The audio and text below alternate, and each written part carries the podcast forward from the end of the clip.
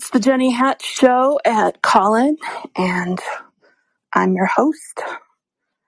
I'm still trying to get my footing with this app, and so the room is private for now, but I think I'm going to try to take it public because I know other people are able to do that. And even though I haven't quite figured out how to do that, I'm going to experiment with it right now. I had invited my best friend, Susan, to come on as a guest back when I started this show in, gosh, I think I started in Callin uh, in September. So it's been months that I've been trying to get her on as a guest. And she's just so busy. She has not had time. And so I was trying to get her to come on tonight and she just said, I can't do it. I can't do it. And I thought, you know, as much as I would love to have her on, and she would be amazing as a guest, we started a show like 15 years ago called Mamas in the Hood. And we loved doing that show together. And so I was hoping to try and get it going again, but she's so busy. She just doesn't have time. And so I thought tonight I'd just share the story of my life with her. And, um, you know, hopefully at some point she'll come on as a guest, but just can't expect her to, um, to do that, you know, with, with her being so busy. So I have just taken the show live. And as far as I can tell, it's live. I don't know um, what you're hearing on the public side, but it looks like it's it's public. So I'm going to double check the settings.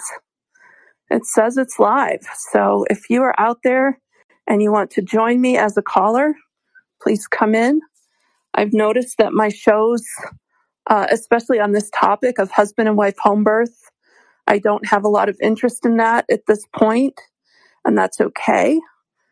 Um, I never started down this path of doing home birth promotions, trying to get popular in an epidural C section world where 99% of all women on planet Earth give birth in the hospital.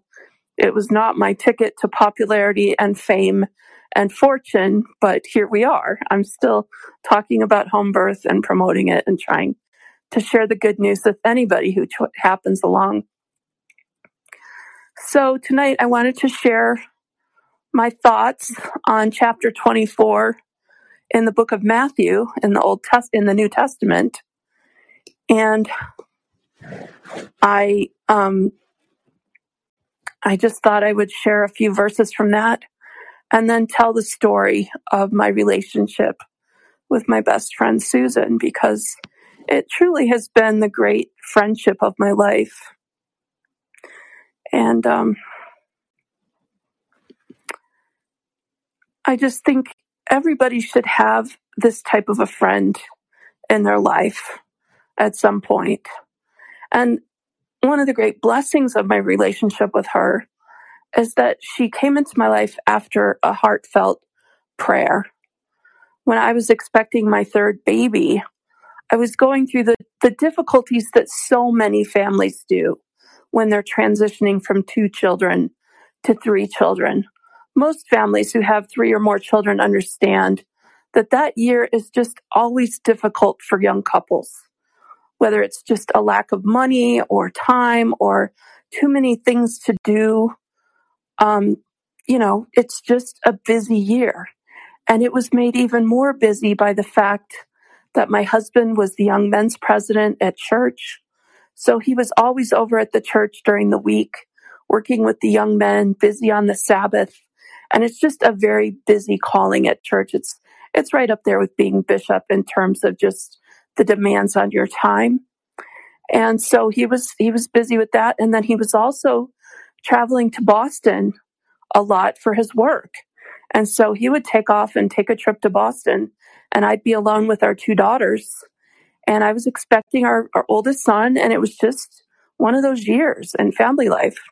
When our son was born, when he was seven weeks old, we contracted on our first home and we bought a townhome in Louisville, Colorado that was brand new. It was built from the ground up and two bedroom, two bath townhouse that we were so excited to own because we lived in kind of dumpy older apartments our whole marriage. And we were so excited to be in a place that was new after living in these kind of yucky spaces. So it was ex- exciting year as well as a stressful year. So I had palled around with two young moms who also had two daughters, about my daughter's age, for a year or two. And then all of a sudden, both of them moved, as is so typical as, as well with young parents. You're always kind of on the move looking for a better house or a better job or whatever. And so my two best friends moved, and I found myself feeling incredibly lonely. These two gals that I had hung out with, who I met at church, were out of my life, and I just was home with two little girls and, and pregnant. And so there was one day I got on my knees and I said, Father, I really need a friend, a friend who can just be my best friend and somebody I can hang out with who gets me and I get her and we just can watch each other's backs. It's so important to have a friend like that when you are a young mom because um, it's just helpful to have somebody to watch your kids while you run an errand or someone who can you can go to the park with for play dates or just get together with and so that was my prayer. Please send me this friend. And I was the nursery leader in church, which meant on for two hours on Sunday, I would tend all of the 18 month old to three year old children in the nursery. We had a little lesson and songs and we played games and there were toys, had a snack. And while their parents went to Sunday school and the priesthood and Relief Society meetings, I would tend the little children. And so I was in the nursery, big pregnant, and in walks this pregnant woman. And um, it was Susan. And her little daughter, her oldest daughter, was two. And she was in my class, and she had just moved into our congregation from California. So I, I met her, and I was kind of in the habit whenever a young couple moved into our congregation of just inviting them over for supper. And uh, I did that. I invited her and her husband to come for supper and family home evening one night, a couple weeks after they moved into our ward. So they came over, and that started a friendship that it took me a couple of months to realize that Susan was the answer to my prayer because, you know, when you meet someone new, you don't know that you're going to be great friends with them.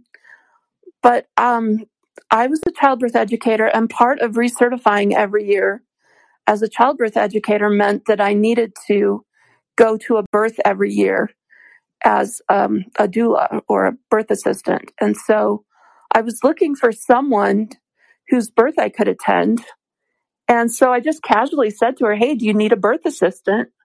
We weren't called doulas back then. That's kind of new. And she said, You know, my husband's not really into having other people at our birth, and my mom's here. So I really don't need that. So no. But then the night that she went into labor with her oldest son, uh, her husband had the flu. And so she called me and said, Are you still interested, interested in coming? And I said, Yeah, that'd be great. So, um,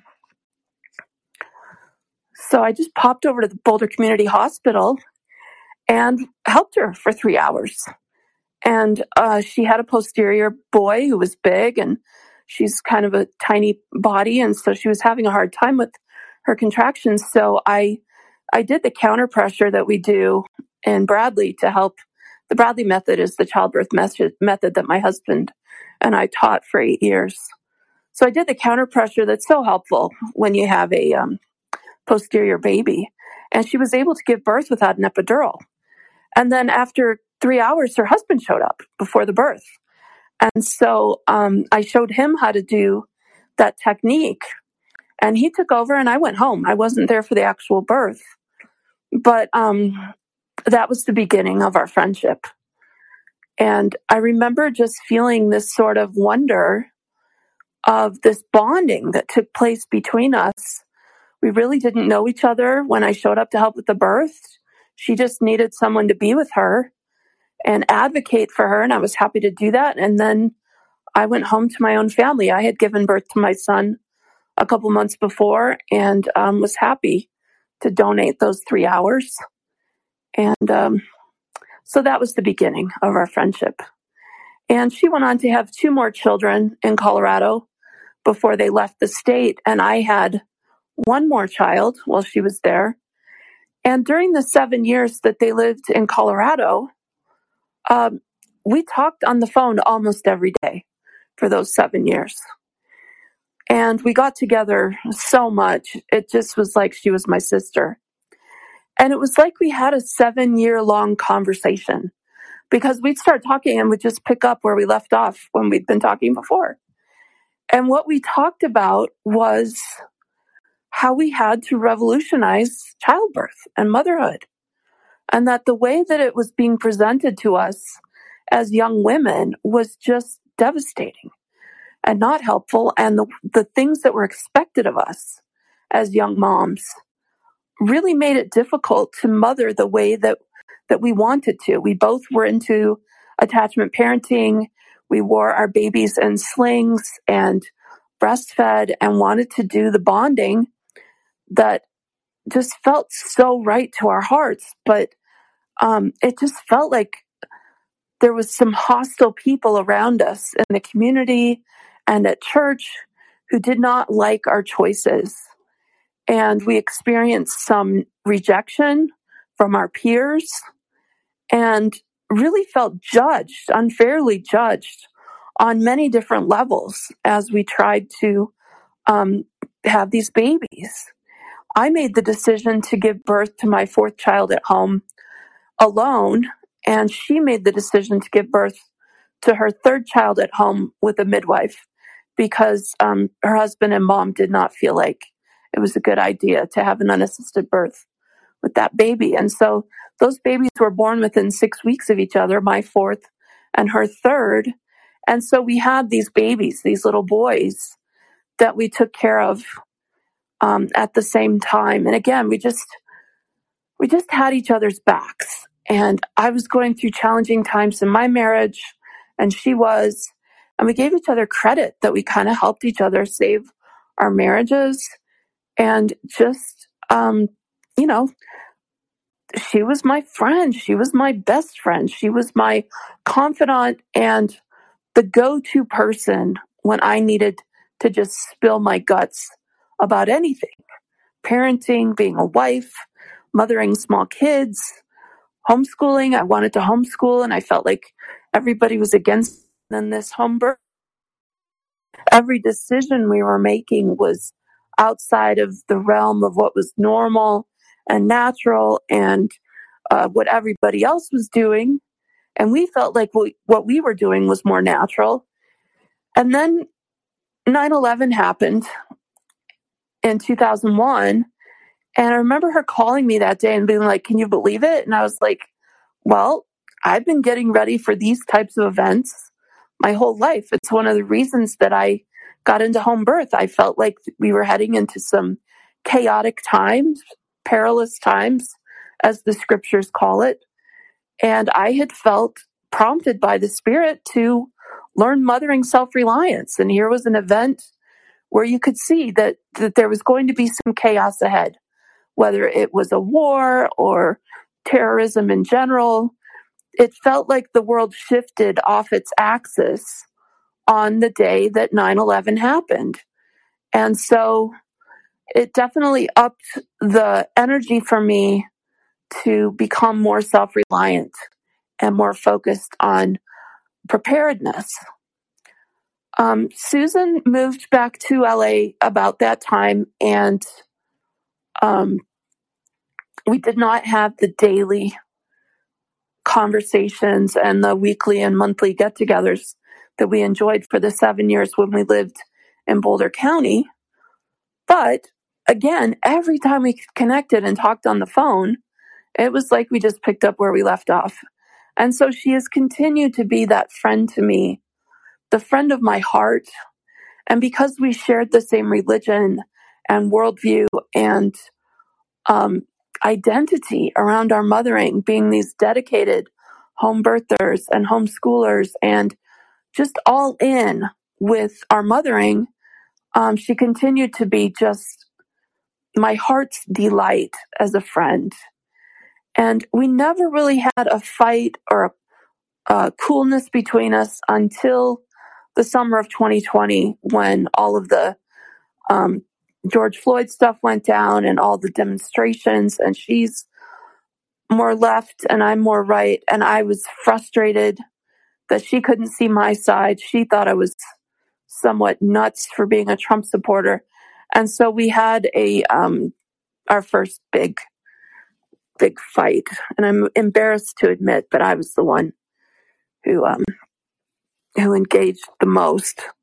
But I was really hurt that she couldn't see things my way and she was so kind when I said a couple of months later, I need you back in my life. Will you forgive me for for being so rude to you? And she did.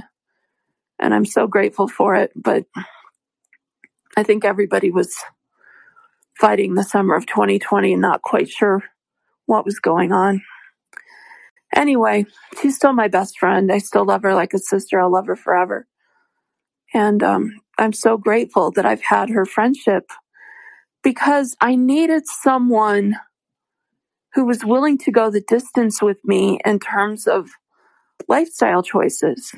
It's wonderful to have friends online who share your views. And I have many friends who I've met from all over the world who are into home birth, who are homeschooling, who are doing all of these similar lifestyle things.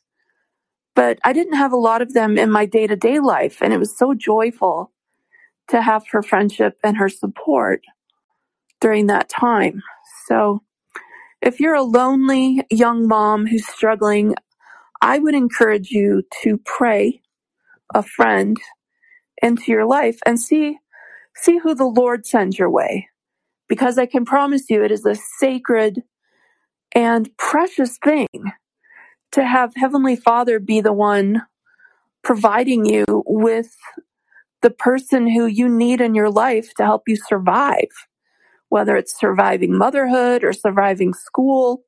If you can just have that one friend, you can make it. And during the three years that I drove around Boulder County for Uber and Lyft, I drove many students who attended Colorado University in Boulder as passengers. It, it became funny because I would head over to Boulder every morning and I always knew when class was about to start when I would start getting all these hits for rides like five, ten minutes before class started. And it was kids who had overslept and missed the bus or they didn't have time to walk or they didn't have time to ride their bikes. So they'd call an Uber to get them to class on time. And so I had many mad dashes around campus getting students to their classes on time. And as I, I drove these kids around and talked to them, there were many times I drove freshmen during the months of August and September who were settling in and getting acclimated to school. And I could tell they were nervous and they were scared and they were feeling the feelings that everybody feels in a new situation. Am I going to fit? Am I going to be able to make friends? Is it going to work? Many of them were away from home for the first time. And I always gave these kids the same advice. I said, if you can just make one friend, just one, this first year at school, you can hang out with and go get pizza with and go party with. If you can just have one person, you're going to be okay. And I never got to have any follow up from them of whether or not it worked. But I always felt like I was sort of being guided to say those things to them. And it wasn't just one kid, it was like 10, 11 kids that I talked to over the years who they were in that situation and just needed a little pep talk. And I was so happy to provide it because I just think whatever situation you're in, when you're doing something new and different, if you can just have a friend, that makes the difference. And it's so precious. And like I said, that's who Susan was for me. Matthew 24. This is the great treatise by Jesus Christ. He foretells the doom, doom of Jerusalem and the destruction of the temple. And then he says, Great calamities will precede his second coming. And then he gives the parable of the fig tree. So the Savior had all of his disciples and apostles, and they came to him one day and said, We know you've come now in the meridian of time, and we know you're going to come later in the end times.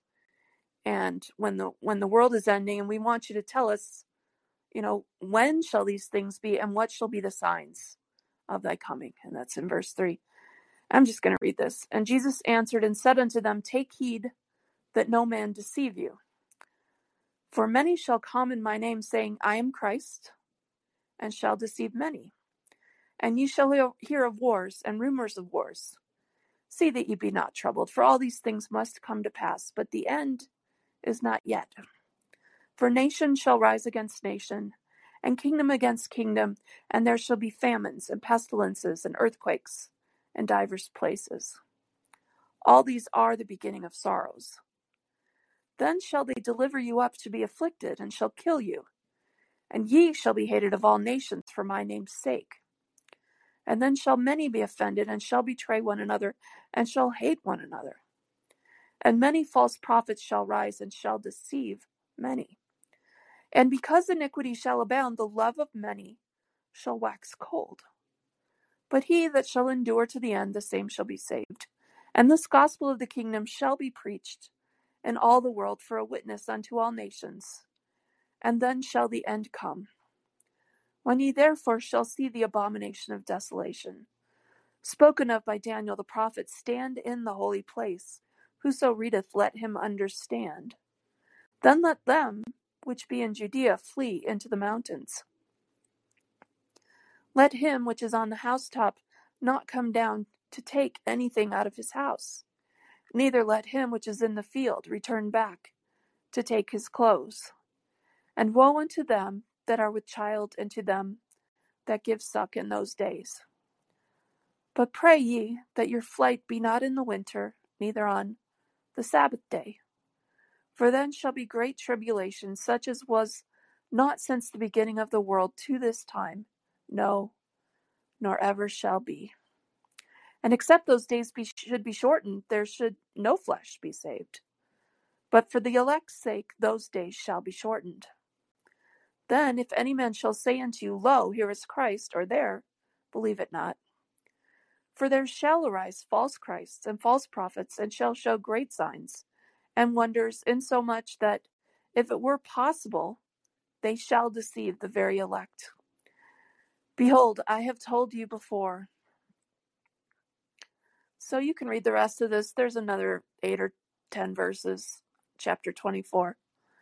I was sitting rocking my baby and breastfeeding her in 1989 when I was reading that chapter of scripture as a new mom. I was nursing her and reading that in preparation for our gospel doctrine class the next week. And when I came to verse 19, and woe unto them that do give, that are with child and do give suck, and that to women who are pregnant and breastfeeding, woe unto them, I said, Father, what, what is this woe? And what the Spirit prompted me is that the woe was my generation of moms we were going to experience some serious trouble with our pregnancies and births and nursing. And then I felt this prompting from the Spirit that Heavenly Father wanted me to learn mothering self reliance and then teach, be prepared to teach it to other women. And I was like, what does that look like? What is mothering self reliance? And it was live as if the medical, dental, and healthcare system didn't exist. Just pretend they're not there and live your day to day life. And so I did. I started out by learning childbirth, and I always knew that someone who teaches something learns the subject better than the people who take the class. And so I figured becoming a childbirth educator was probably the best way for me to learn childbirth self reliance. And so we certified in 1989 as Bradley Childbirth Educators and started teaching. And over the eight years that my husband and I taught childbirth in our home, we taught over 50 couples how to give birth without any medications. And most of the people who took our class happily gave birth in the hospital. There were only a few who chose to give birth at home, and most of those women chose to hire midwives or doulas to help them with their births. And so it was just a handful of more couples who decided to take on the challenge of learning how to do their own prenatal care and give birth. But for the few who did, thankfully, they had great experiences giving birth to full term babies at home with just dad or just a friend attending them. And it was so joyful to be around these births and partake in the magic of the spirit that attends a home birth that I just felt very privileged as an educator to be a part of these couples' lives. And I, I would bump into them in the grocery store and see the babies and, you know, just catch up and how are you doing? And it was, it was joyful work to be a childbirth educator for those years. When I gave birth to my fourth baby, I started a class and I quickly realized that something had shifted in our home life to make it impossible for me to teach. Too many kids, not enough space, not enough conscious energy to do the work of educating. And after that class was over, I determined that I was going to be taking a break from teaching in our home. I moved all of my efforts online in 1996 and started a website that was dedicated to the promotion of home birth and just overall childbirth education. And then I started an outreach in various chat rooms with other moms who were into home birth. And even though I didn't start these groups, I would go into them and just make friends and talk to people. And some of those friendships are still some of my friendships, the best people I love in the world, I found in those chat rooms. And we've been friends now for 25 years. And so that was joyful work. And then in 2005, I started my blog, the Natural Family Blog. And that effort was dedicated to the promotion of home birth. And I always was talking about end times events and the chaos of war and famine and natural disasters and weather events and things that have been prophesied in the scriptures that could make things difficult for moms and dads to get to the hospital, to find their, there's people to help them, the doctors, the nurses, the midwives, the anesthesiologists. Parents, what are you going to do if this just for whatever reason is not available to you? What are you going to do? That was what I was constantly talking about in my blog posts, videos, podcasts, and the comments I would make in these various chat rooms. Many of the couples who that I talked to and partnered with and collaborated with went on to become homesteaders, living lifestyles very similar to the Amish, where they were growing their own food, raising their own animals, and then making everything from scratch and giving birth to the babies at home.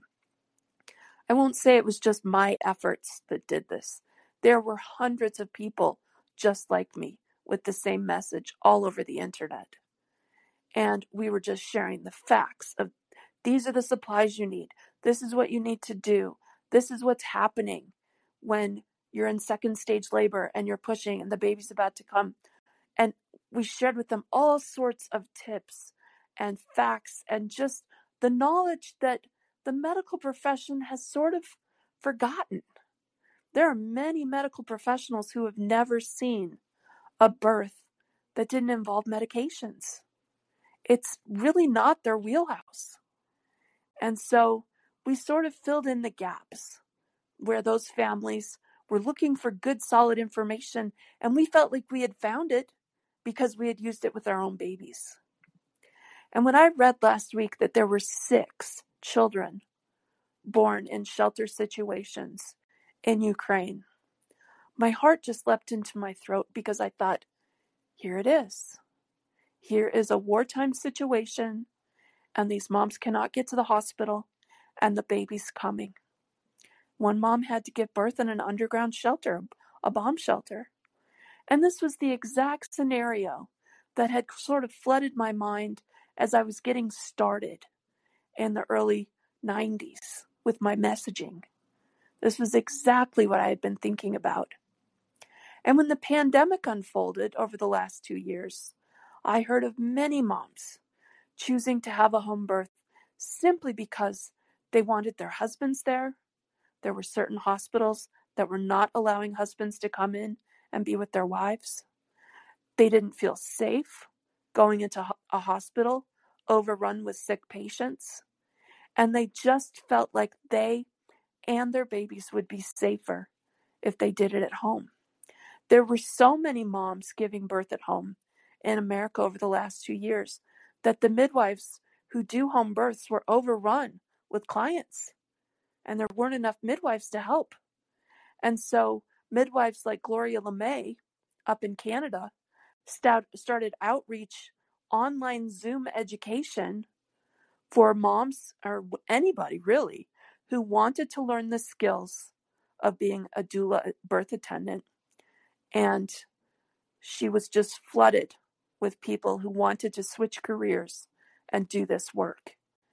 And to my way of thinking, this has been one of the great side benefits of the pandemic because you have this huge swath of moms giving birth to their babies, properly bonding with their children with no interference from medical professionals, which, as well intentioned as medical staff can be, sometimes they can do things that it really does mess with mom and baby properly bonding. And so I feel like the silver lining of the pandemic has been these families who have stepped off that well trod path of medical childbirth and are doing something different, healthy, and whole. And it's been joyful to be a voice out there, kind of encouraging everyone along. I see that I have a guest, my friend Aaron. Aaron, would you like to, to join in the conversation? It's so wonderful to have you here. If you do, just hit the microphone. I would love to chat with you. Um, I'm pretty much finished with my lecture, but if you would like to chime in about anything I've been talking about, or you just want to say, hey, please let me know and, and join me on my show. It's so fun to see you here because um, I feel like we're good friends.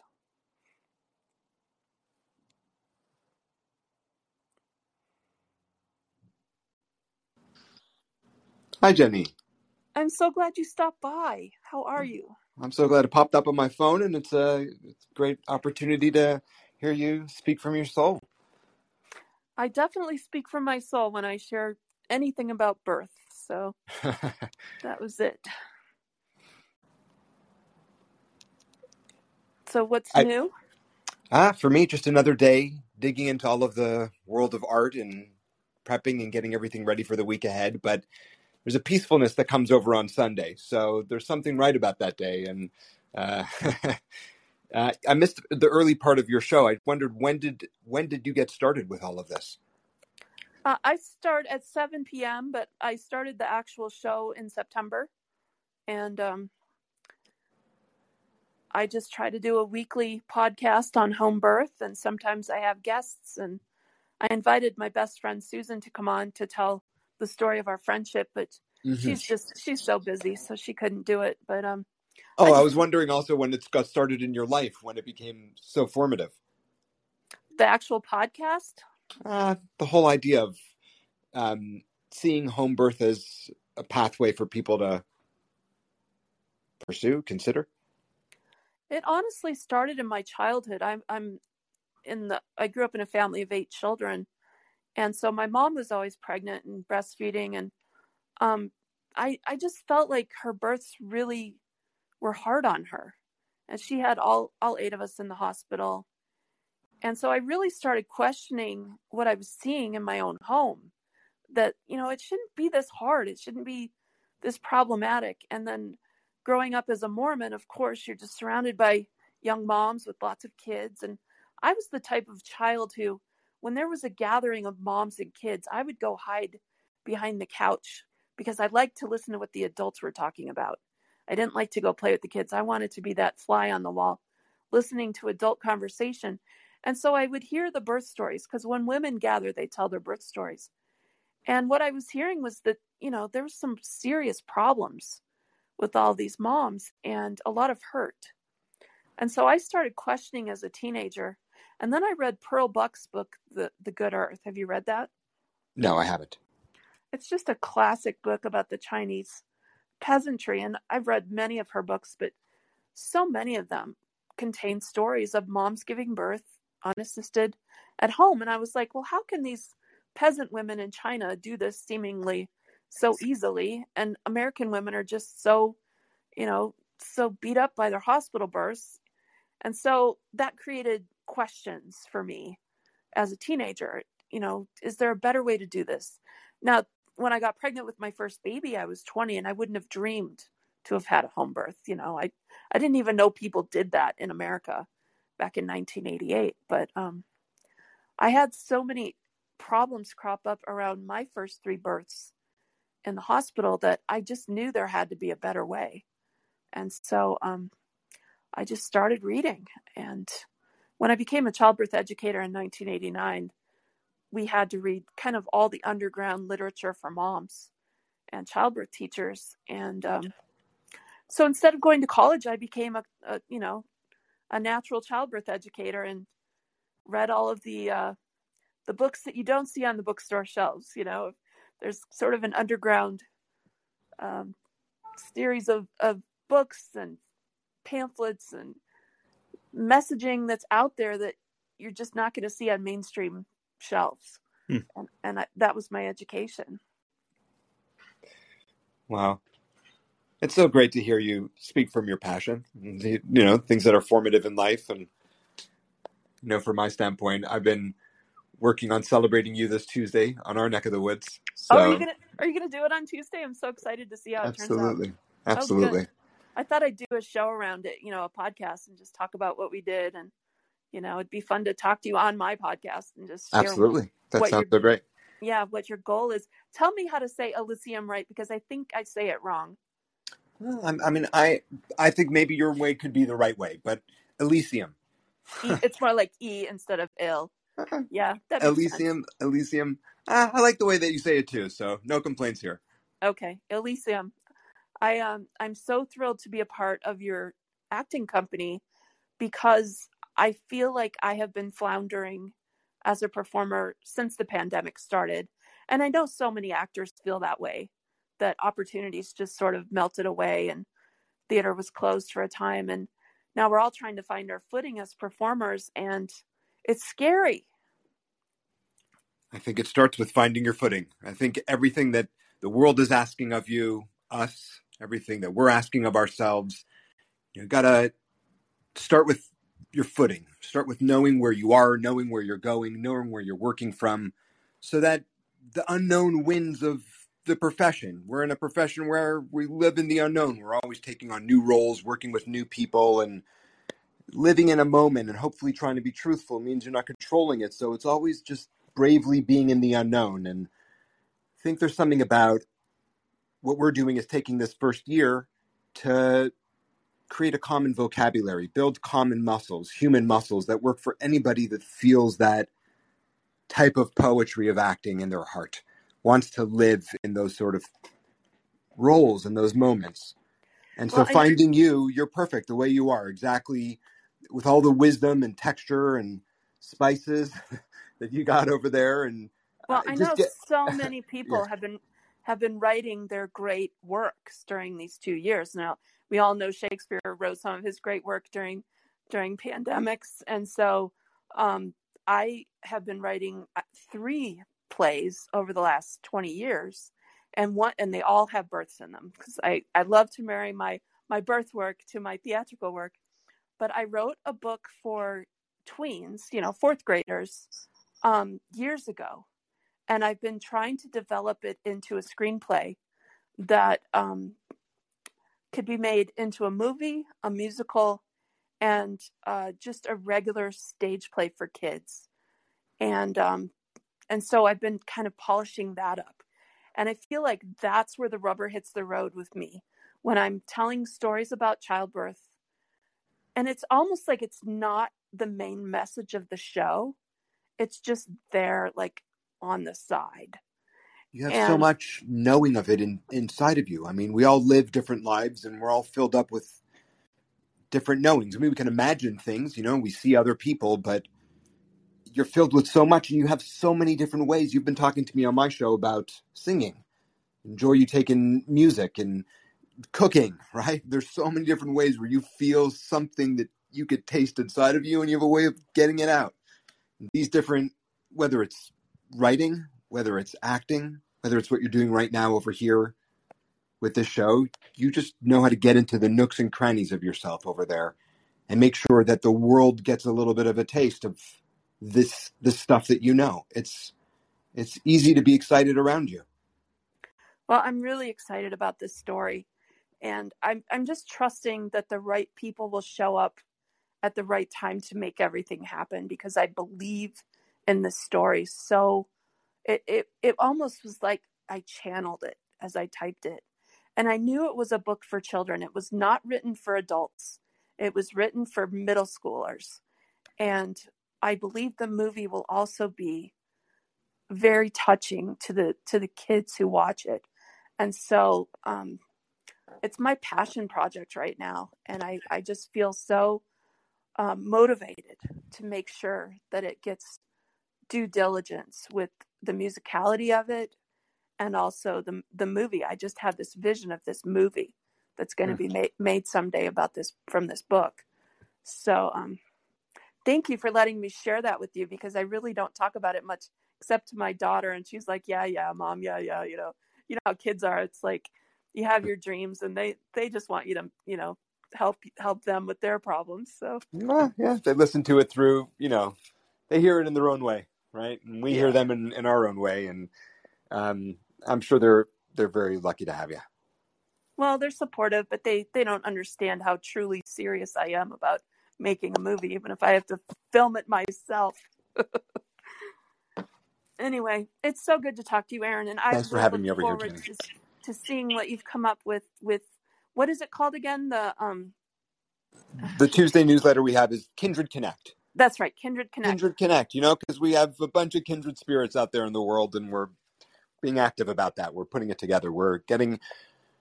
Oh my gosh! And just just in the world of acting, we're so forced to present ourselves and market ourselves, and just a chance to see that artistic soul, that that person, just a little bit more than what the world lets us. So hopefully, that's what we're carving out on Tuesdays on Acting Class Daily.